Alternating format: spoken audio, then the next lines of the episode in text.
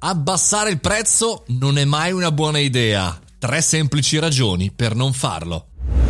Buongiorno e bentornati al caffettino, sono Mario Moroni e come ogni giorno, dalle 7.30 in avanti, vi faccio trovare a disposizione il caffè pronto e caldo per tutta la settimana. Oggi parliamo di uno degli argomenti che ci tiene sicuramente più sulle spine, ovvero il pricing, il prezzo il prezzo a cui ci rivolgiamo eh, quando dobbiamo vendere qualcosa a qualcuno. Va abbassato, va lasciato, va regolato, va alzato, ma insomma, oggi parliamo del perché in tre ragioni molto semplici non bisogna assolutamente abbassare il prezzo. Il primo motivo è perché se abbiamo messo un prezzo ci sarà una ragione, ovvero ci sarà una ragione per cui ieri costava in questa maniera ed oggi non può essere abbassato.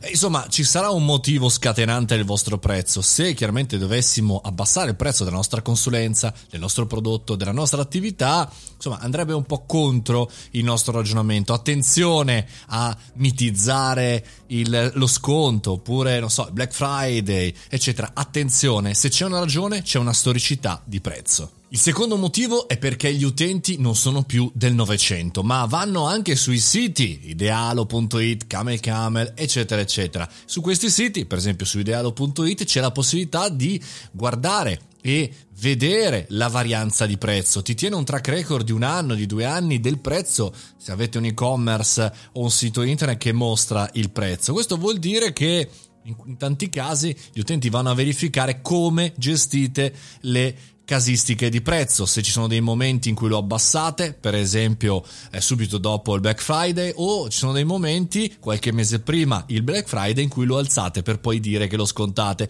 Quindi attenzione, gli utenti non sono più del 900. Terzo motivo, che sembrerà banale, ma gli utenti, le persone non comprano in base al prezzo. A meno che non parliate di commodities, della bolletta o dell'acquisto di un prodotto eh, che è disponibile identico da tutte le parti, beh, chiaramente comprano il servizio, comprano la storia che noi facciamo del prodotto, non comprano la qualità. La qualità è sicuramente interessante, anche il design, ma arriva dopo, arriva dopo la qualità del prodotto. In primis c'è il fatto di come noi lo raccontiamo, come lo rappresentiamo e se creiamo appartenenza a questo prodotto. Quindi non abbassiamo il prezzo credendo di vendere di più.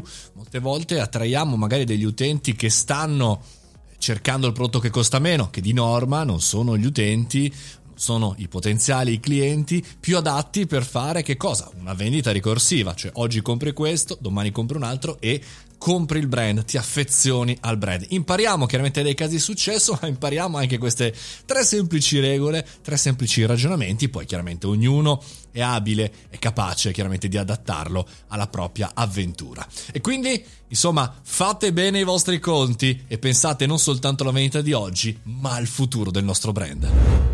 E con questo concludiamo anche il caffettino di oggi. Noi ci sentiamo domani alle ore 7.30. Io sono Mario Moroni, mi trovate su Telegram e anche su Clubhouse. Su Clubhouse tutti i giorni, dal lunedì al venerdì alle ore 13 con una bella live con tanti ospiti. Fate i bravi, mangiate le verdure e buona giornata.